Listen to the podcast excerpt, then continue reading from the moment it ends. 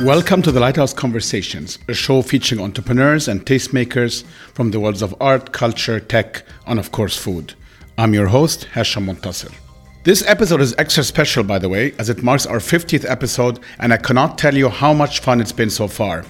I also want to take a moment to thank Farah Sharif, our content director, and Chirag Desai, our producer, who's sometimes a little grumpy, but has put up with me and my shenanigans and have been instrumental in making this podcast not only successful, but also fun and accessible to a whole host of listeners. To commemorate our 50th, we've got two episodes for you today. A few weeks ago, the inaugural MENA's 50 Best Restaurant list was announced as part of a regional push to extend the world's 50 best list to the Middle East. This was a watershed moment for our region, giving its vibrant food scene recognition on a global platform. People have been saying for years that Dubai and other parts of the region have a fantastic food scene, and this has finally been picked up by the major F&B guys with Michelin also announcing its entry into our markets later this year.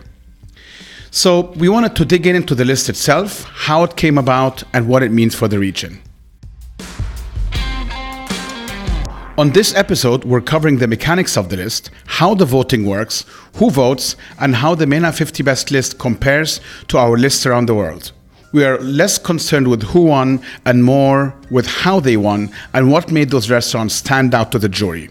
I also wanted to understand what impact the list has on some of those that made it. So we'll be joined by an old friend of the show, Chris Khalifa, who you may remember as the founder of Zooba, which is one of the Egyptian restaurants that made the list.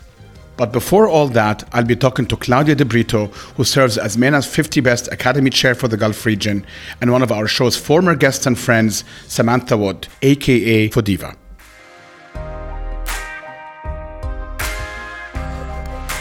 I'm very happy to have you today. I'm going to jump right in. Uh, MENA 50 Best just happened, the awards. A lot of buzz before, during, and after. So, could you please just maybe start off, Claudia, just explain to us a little bit what are those awards? Because I feel like a lot of people have been focused on the rankings, who's in, who's out.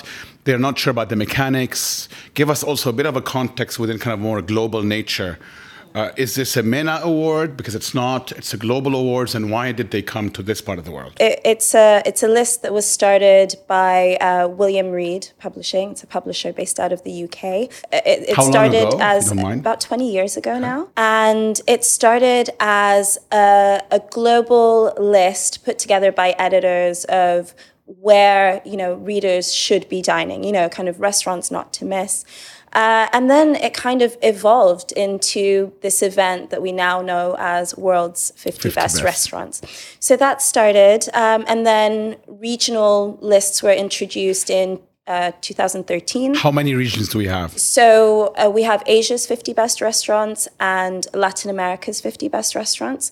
So MENA's 50 best restaurants is the first regional list to be introduced since then. That's and awesome. so that was introduced this year. Can you be included in World's 50 best and in a regional list, or yes. that's not possible? You could. Yes, you can. Okay. So so Worlds is exactly what it says on the tin. Okay. So any restaurant in the world uh, can be included in it, and then for the regional lists, only the restaurants that are in that region. And how could we compare to say something that people may be familiar with, like a Michelin type right. rating? How does that compare? So the way I differentiate it is that it's not a fine dining, dining list. Uh, it's where you've had the best experience, the best dining experience over the past 12 months. So it could be, you know, white tablecloths and cloches, or it could be. be street food. You know, it's it's just where you happen to have had your best experience over the past 12 months, the restaurants that you're buzzing about, the restaurants that you want to tell your friends about. And why do you think they've decided to come to this part of the world? I mean, and why now? I think it's been a long time coming. I think, um, you know, for a few years now, there have been uh, some some moves in the Middle East in terms of homegrown scene. I know Samantha can probably back me up on this. Absolutely. Um, well, Samantha has her own rival list, by the way. I know, I know, I know. Pistols at dawn. That was yeah. just out as well, off the press last week. So I mean, you know, watch out. I know, I know, I know. We're gonna we're gonna meet each other in a dark alley after this. exactly. Um, but yeah, so so that's how I would differentiate it. So it's it's okay. it's more of a buzzing list so the reason it came. Sorry to answer your question. The reason why now it has been a long time coming. There is a scene here. There's a lot of talent here. There are a lot of great restaurants here. And when I say here, I mean in the region. So we, so MENA for us is 19 countries. Uh, and and and so we have a presence in all of those countries or most, um, and and any restaurants in any of those countries can can make it on onto the list. So there is no ratio per country or anything like that. There is a quota. Okay. So so in there terms of sorry, in terms of restaurants, no, but in terms of you voters, have to obviously yeah. it has to be varied. It has to be diverse. It it, count, it it matters. What matters are the votes. Okay. So if you know everyone is voting for restaurants in Lebanon, for example, then you'll get a lot of re- Lebanese re- restaurants on the list. Um, you know, it's kind of what happened this year. We had a very big presence of restaurants from Dubai and from the UAE. It's probably because there are more restaurants per capita. Uh, in in the UAE and in Dubai than most Especially other countries. And I was going to get into that in a minute, but just to clarify one last thing here, if you don't mind, who's voting? We have three different criteria of voters. Mm-hmm. Uh, so there are chefs and restaurateurs is one profile. Uh, media, so it could be food writers, uh, critics, bloggers and then well traveled gourmands. So these are people who are not necessarily involved in the f&b industry professionally but people who take it upon themselves to go and travel and and um, eat at the world's best restaurants and okay and as a side note how can i get the title world a, a well-traveled gourmand. I feel like that that should be my title. Hashem, you are a well-traveled yeah. if I, if gourmand. I foulard, for example, would that help? Like, I just want to know for next year when we do this next time, I'm going to be a well-traveled gourmand. I've decided this right now. But anyway, hit it on your Instagram profile, and yeah, then people will believe you. I need to earn it first. I feel the foulard would really help. But I, this is a different conversation. But uh, okay, that's that's very clear. On that note, Samantha um, I want to get your perspective on this. You obviously know the Dubai and the UAE scene really well. You've been here for, for many years and very immersed, including the homegrown scene, which you've covered in your own list. Did you feel that um, when you're looking at a MENA list, given what Claudia said, the density of restaurants, high quality restaurants, frankly, in Dubai especially, um, that they, it was invariable that it would be a bit disproportionate. In other words, that maybe other countries are growing very fast. Abu Dhabi is one, or City, Saudi is definitely one, Egypt as well. But they have not caught up maybe to Dubai, and therefore that list will be disproportionately Dubai based. Yeah, no, I think it was a given that there would be a high proportion of, of UAE restaurants. And actually, it's more um, Dubai than, than, than Abu Dhabi definitely. I did think Israel would would get quite a few as well. Mm. Um, I was surprised they didn't get as many as they did because they do have a very strong um, scene there. From what I can see, I haven't um, obviously Traveled visited there. there in a long time since I was little, actually, from Cyprus. Um, but um, yeah, definitely. And I think that's a reflection of, as uh, Claudia said, per, restaurants per capita um, and and also in terms of top of mind as well. Yeah, I think the top of mind is very important. What happens as you start having restaurants, which we're seeing? We're seeing a big trend of restaurants, for example, opening up in Saudi that are originally Dubai based, homegrown concepts. How do you guys look at this now? So, uh, you know, if we have, let's use somebody from the list, just a big name, Zuma. You have a Zuma Dubai, Zuma Abu Dhabi, Zuma uh, Riyadh, and they're you know pretty close, right? The menu is very very similar. How do we? How do you differentiate? I want to hear both your points of view on this. Mm-hmm. Well, we can't punish restaurants for being consistent. Of course not. You know, um, and yeah, we did see a few repeated brands on the list. So do you pick one then? No, it's, it's what people it's, vote it's for. based on votes. Okay. So Very if it just so happens that people have had their best experience, you know, people in Saudi have had their best experience at LPM Riyadh, and people in Dubai have had their best experience in you know LPM and DIFC, then so they you could both pop up on the list. yes, Possibly. And they yes, did. and they did. yeah. So let's talk Yeah. about that. So explain to us what what happened there. Yeah, you actually had, um, and correct me if I'm wrong, um, Claudia, you had LPM, you had LPM Dubai, LPM Riyadh.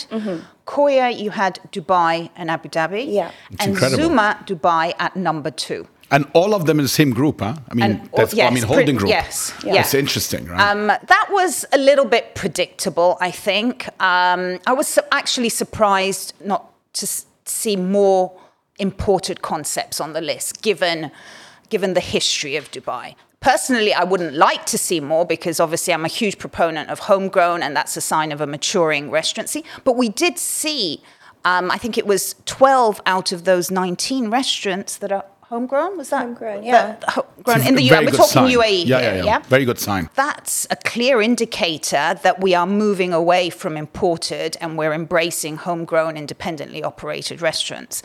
Would you Um, envisage yeah. that 10 years from now, that list would be almost exclusively homegrown? I hope a year or two years from now. Okay. No, that's that's interesting. Yeah. That's M- my maybe. personal okay. yeah, view. Okay. But yes, it might take a little bit longer. But you than think that is yeah. the trend? Yes, that we would see. 100%. And is that the trend, Claudia, that you see globally? So when you look at other lists in comparison, say Asia, or, or is it mostly homegrown or is it again a mix? Yeah, I, I would say it's mostly homegrown. It's Homegrown. mostly homegrown. I mean, I, I think someone said that you know, uh, uh, you know, a Zuma or an LPM would never make it onto the world's list, which is actually wrong, Mm.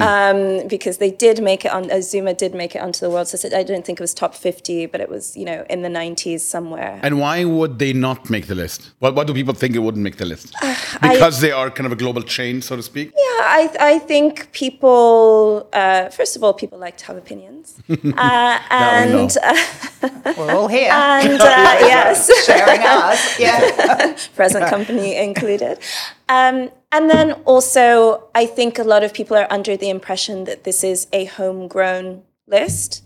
Uh, it isn't. If you've had your best experience at an imported concept, why shouldn't you be honest and say that you've had your best experience there? I mean, we all dine at, at imported concepts. I mean, we'd go hungry if we didn't. Probably not so much now. But um, I really don't believe in punishing a concept for being consistent and for High being high quality. quality. The talent is here. It's it's being run by local talent. I think we also have to be supportive of of uh, of local talent, even though the concept might not be local. It's a reflection of what we have at the moment, and I would rather have that and let us analyze it and take stock and look at it and see what needs to be done, the work that needs to be done in terms of developing our homegrown scene, than being dishonest and saying, "Oh yeah, I think I've had my best experience at you know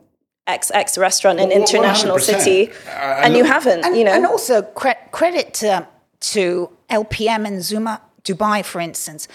If it wasn't for them opening in DIFC just Mm. pre 2008, we would not have um, the the restaurant scene that we have now 100%. outside hotels. 100%. And as someone Yeah. who runs a homegrown brand or operates a homegrown brand, I can tell you as well, to your point, Claudia, as well, in many ways we look up to them and we go there. I mean, I used to go and study Zuma Bar just for the consistency. I mean, even little things, right? I mean, you know, at this particular hour, this would happen.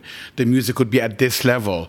You know, the bar would look this way. It's so, so absolutely. And you have a lot to learn. And I think it's up to local operators if they want to get to on the list, like Claudia said, is to pick up their game. And if that if that benchmark is set by global brands like Zuma, be it, hopefully to your point, in a couple of years that benchmark will be set by uh, homegrown brands.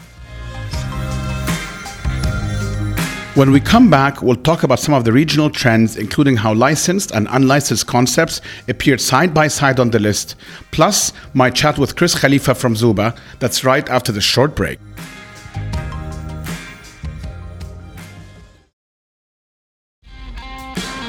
Welcome back. You're listening to our special 50th episode featuring Claudia De Brito and Samantha Wood on the inaugural MENA 50 Best list.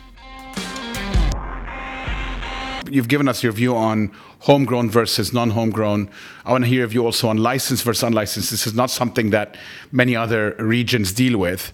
And we've seen a bit of both. In fact, the top one was an unlicensed homegrown um, brand, which is Three Fils, which is formidable. So, what's your view on on on this, uh, Samantha? Yeah, I think that was a welcome surprise actually to see so many independent, self-owned homegrown, unlicensed concepts on that list, and even the number one. Um, so I, I, was absolutely delighted that Three Fils got that number one spot. Um, they definitely deserve it. And I'm glad Akmal got credit as well on stage for coming up with that concept, even though he's no longer part of it. Correct. But yeah. Very bittersweet, I, huh? For him, yeah, I'm very, sure. very yeah. bittersweet. Yeah. yeah, very much so. What was also interesting was the high number, and it was 12 Japanese restaurants yes, I noticed that. on that list. That was another big surprise, I think, for everyone.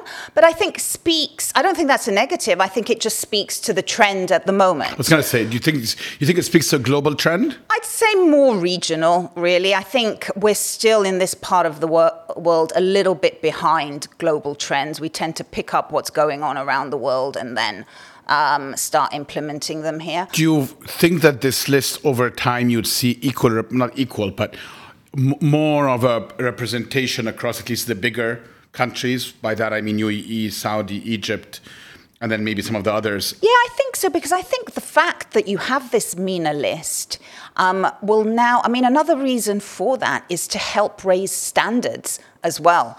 Um, people want to be on that list now that they've seen the first list. Um, they want to be on that list, and the ones that didn't make the cut are looking, are thinking, well, why wasn't I on the list? Yes. Um, and we'll look at how do they get on that list for next year. So I think it will help raise standards. Um, uh, it will also, in terms of help them get their share of voice as well out there. Um, and that's across the board, not just here, UAE, Egypt, all, all the other countries. And if you were voting, what would you be looking for? So if you would today walk into a restaurant, and let's say you were on that on that com- uh, on that you know voting committee, um, what are the things that is it all food? Is it I mean, Claudia spoke about experience earlier. Is it experiential? I mean, do you can you give us kind of a sense of what and, and obviously especially from your vantage point because you have your own list and you look at homegrown, so it's not that far from that. What what would you look at? Yeah, uh, very much so. I mean, I actually look across all parameters. Food is as equally important as service, as atmosphere, as location, as interior. I want it to tick every single box. Value for money is very important for me.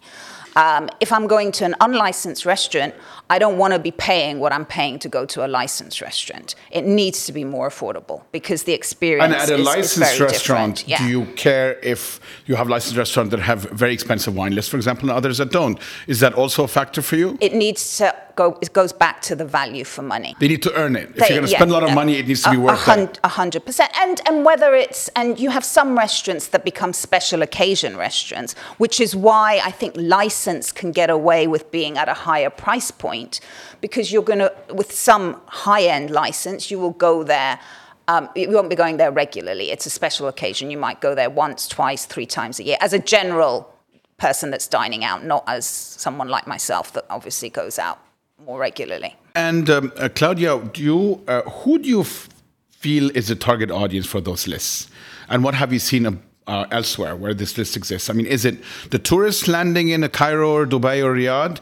Is it people like ourselves that live here? Is it a mix? I do think it's a mix. Uh, I I do think that now uh, now that the list is out, it's mainly industry looking at it because they've been directly affected by it, right?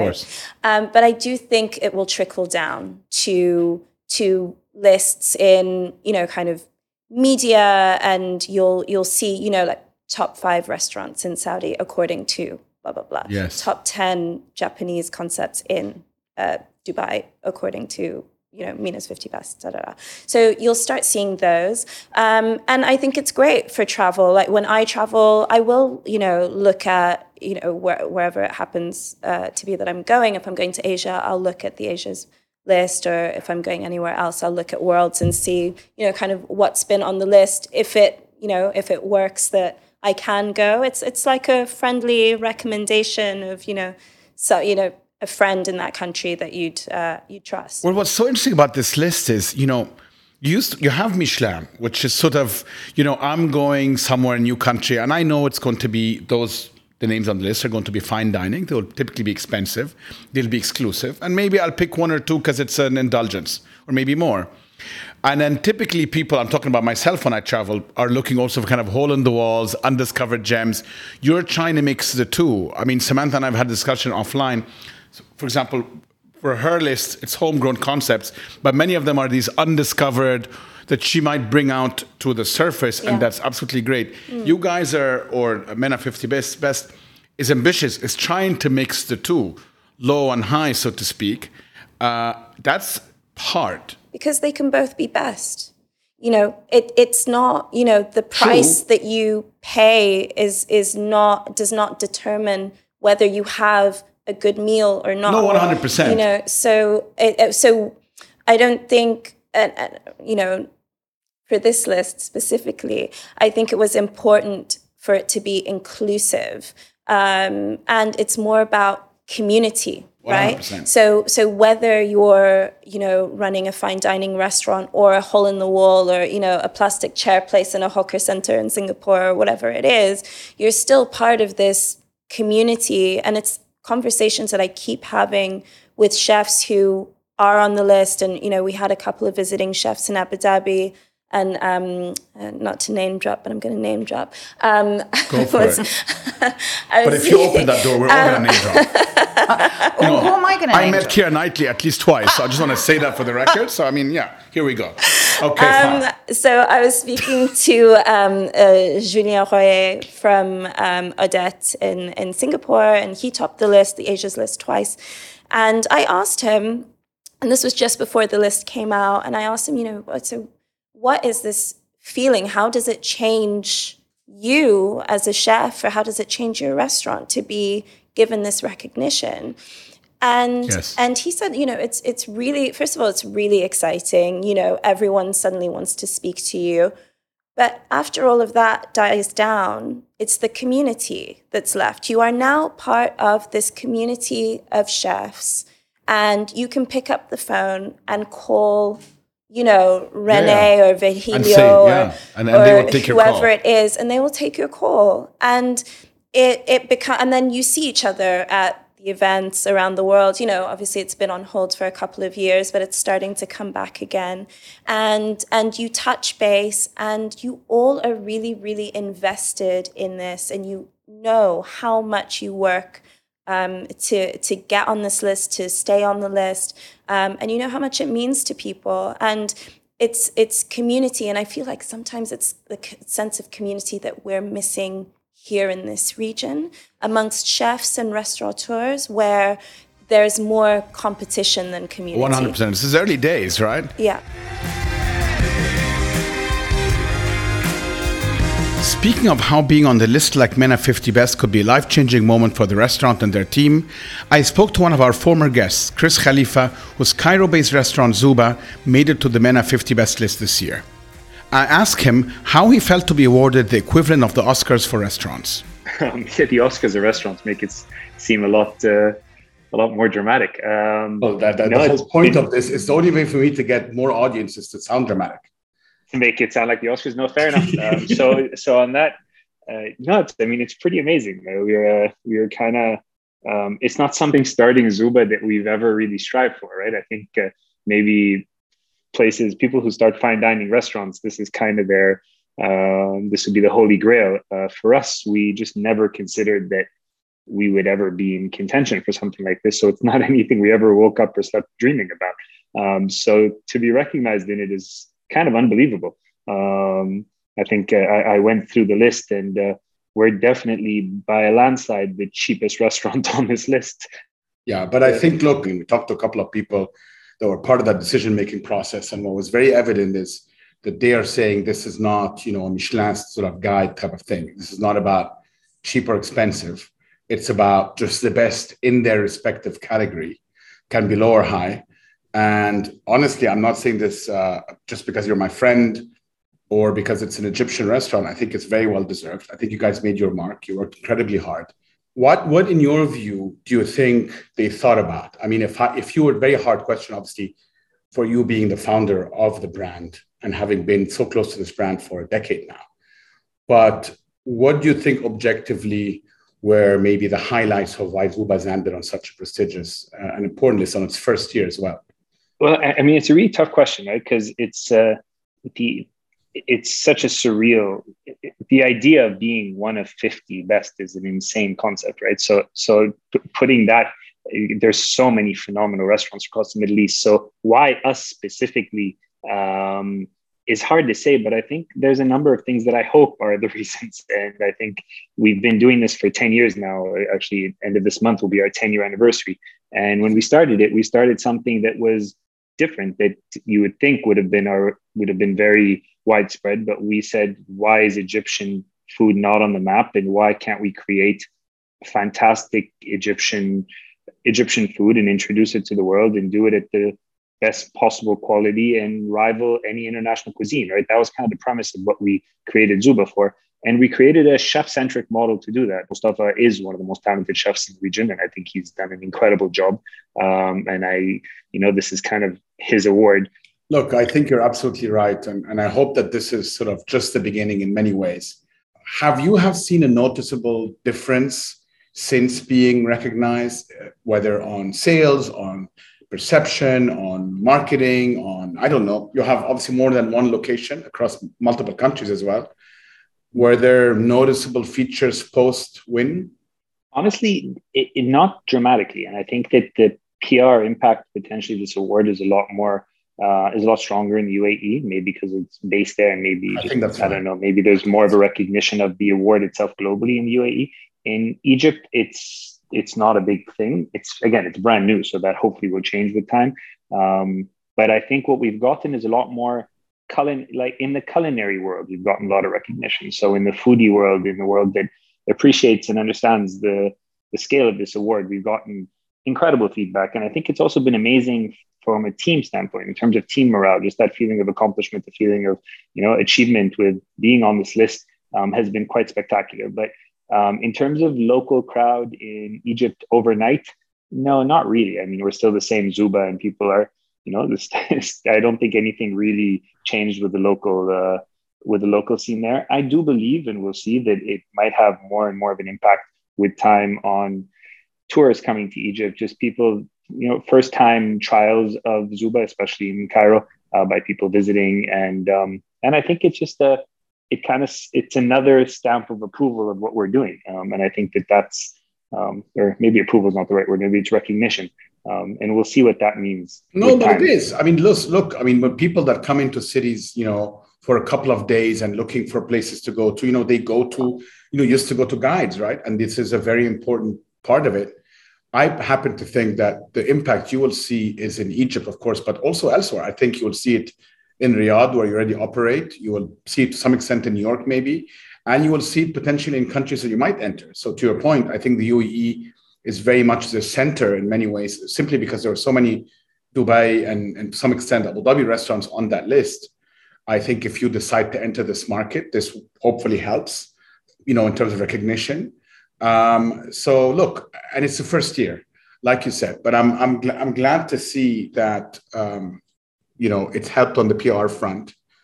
Um, would you do as a result of winning this award anything differently? Would that be sort of on let's say your radar as you think about changes or tweaks, or will you just be like business as usual? We do our best. We try to produce the best quality food, and then if we stay on that list or progress on that list, be it. Um, yeah, I mean, I think that actually the contrary. We're kind of uh, this this this tells us keep doing what you're doing, keep doing it well, and uh, the stakes are higher now, right?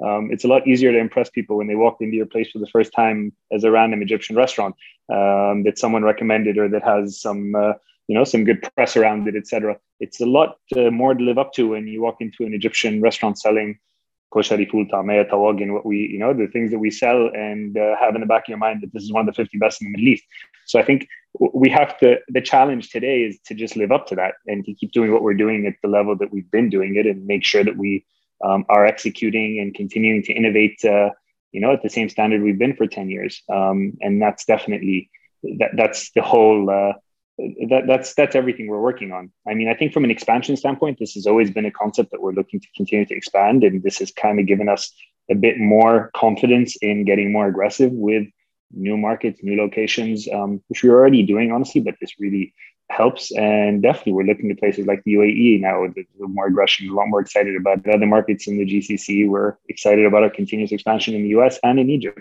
Um, so uh, definitely the the takeaway here is let's keep being let's keep doing things like we've been doing and let's make sure we're doing it um, at the same levels that got us this recognition to begin with have either of you given you have your kind of insiders in the industry uh, a, a, a sense of post awards, how those restaurants or restaurateurs have fared, what their action has been? Well, I, I was very curious. And I went to Three Fils the I weekend heard. after the, um, After the awards. awards. Um, and there was a 40 minute queue. It was extremely awesome. well handled. There was a person there um, with an online system they they took your name, they messaged you, they called you. We went next door, had a lemonade. It's very democratic of minutes, you that you didn't elbow your way. In, I know, and actually, no, my, my, my, you my, waited, my, Samantha. Friend, the Egyptian in me would have totally. Do you know who I am? My friend said to me, "Are you not going to pull rank?" And I said, "Absolutely not." Good for you. Um, I will not, especially. I, in, in this case where there were a lot of people that had never been to Three Fils mm. before. So, but it was very well handled. 40 minutes later, went in, table inside. Um, yeah, and at that point, I was recognized. Um, but um, that I'd love to see how long they're going to sustain that um, for. They, they are expanding, they're creating more space, etc., um, um, to allow for this, this new demand. But I think that that in itself is, is fantastic. And it's this little unlicensed place. And actually, just going back to something we touched upon earlier, it's only in this part of the world that we differentiate between unlicensed That's and correct. licensed. That's and actually, correct. UAE, because of alcohol licensing yes, laws. correct. Saudi doesn't have it at all. So, in Egypt, that doesn't so matter. So our unlicensed restaurant here are a little bit like the holes in the walls yes, elsewhere. Correct. correct. Um, so we may not have those little hole, holes in the walls at the moment, but we do have that representation on the list. I think one of the challenges, I guess, that I'm looking at is because you have these hole in the walls and you have those sort of bigger people are finding it hard to compare right? Yeah. because it's a bit apples and oranges. Yeah. and i think maybe that's one of the um, the fun things about this list but also the challenging things. Going back to the michelins oh i have jean-pierre i don't know who and i have jean-paul i don't know that. And it's very easy to compare the two. You can't do that here. Zuma and three Fils are very very different animals. And i think that's what's great about the list. I, I think i think it's it's great that you can't buy your way onto it. That very very important you can't and and you know and it was actually a question that you know when i was announced as academy chair back in july was or sorry august was okay so how do we get on how do we get onto the list like what do i pay like da, da, da. and yeah. um, who do i give a check yeah exactly and because it's kind of the way that things are done here sometimes yes and, and, and to be fair in other markets as well yeah people yeah. with big marketing yeah. budgets people Absolutely. with you know big checkbooks get their way. Yeah, if you things, advertise, right? yeah. if you buy a table, exactly. if exactly. you da da da, there exactly. are ways there and no means of, of, getting into short lists and da da da. So there was nothing. There was nothing anyone could do to get themselves in. In. Yeah. They just had to be good. Yeah. You know, it was as simple as as simple and as complicated as that. You know, because what does it mean to be best? It's completely different for everyone you ask, you know, um, and that's that's the thing about food. That's the thing about our industry. It is so subjective. Um, yes. But but yeah, I mean, but still saying that there are things that you can do. You know, um, make sure that you know you talked about service before, service, food, atmosphere, ambiance, like there needs to be a USP. There needs to be something that will keep people coming back. Because if people don't come back, you know, you're you're running a business at the end of the day. You know, you still have to keep your doors open. So Um, you know, activations are great. I mean, you spoke about that before as well. You know, give people a reason, even your loyal clientele, a reason to to keep supporting you, to keep coming yeah, back. differentiation. Yeah, yeah. And actually, another thing about the list, another observation is all those restaurants on the list. And again, speaking more towards UAE because that's the scene that I'm more comfortable with. They're all very successful concepts. Yes, that's very true. The list will help elevate them Yes, yes, and you're right. elevate their profile icing on the cake, globally. yeah. It's it's a cherry, yeah. Um, but they're all successful concepts in their own right. Thank you for joining us on this special 50th episode of the Lighthouse Conversations with me, Hashem Montasser, aka the Traveling Gourmand. Also, check out the second part of our conversation about the MENA 50 Best List, where we talk about the impact the list will have on the Middle East food scene and some future predictions from Samantha and Claudia. Plus, don't miss another special guest at the end of the episode, one of the region's hottest chefs, Reif Othman from Reif Kushiyaki. You'll find that and a lot more in your podcast players along with this episode, so do check it out. This episode was produced by Chirag Desai and our content director is Farah Sharif. Make sure to follow us in your favorite podcast player if you aren't already, so you don't miss any upcoming episodes. You can also find all of our past episodes on our website at thelighthouse.ae slash podcast. Again, that's thelighthouse.ae slash podcast. If you've enjoyed this episode, please do share it with your friends and leave us a review. Until next time.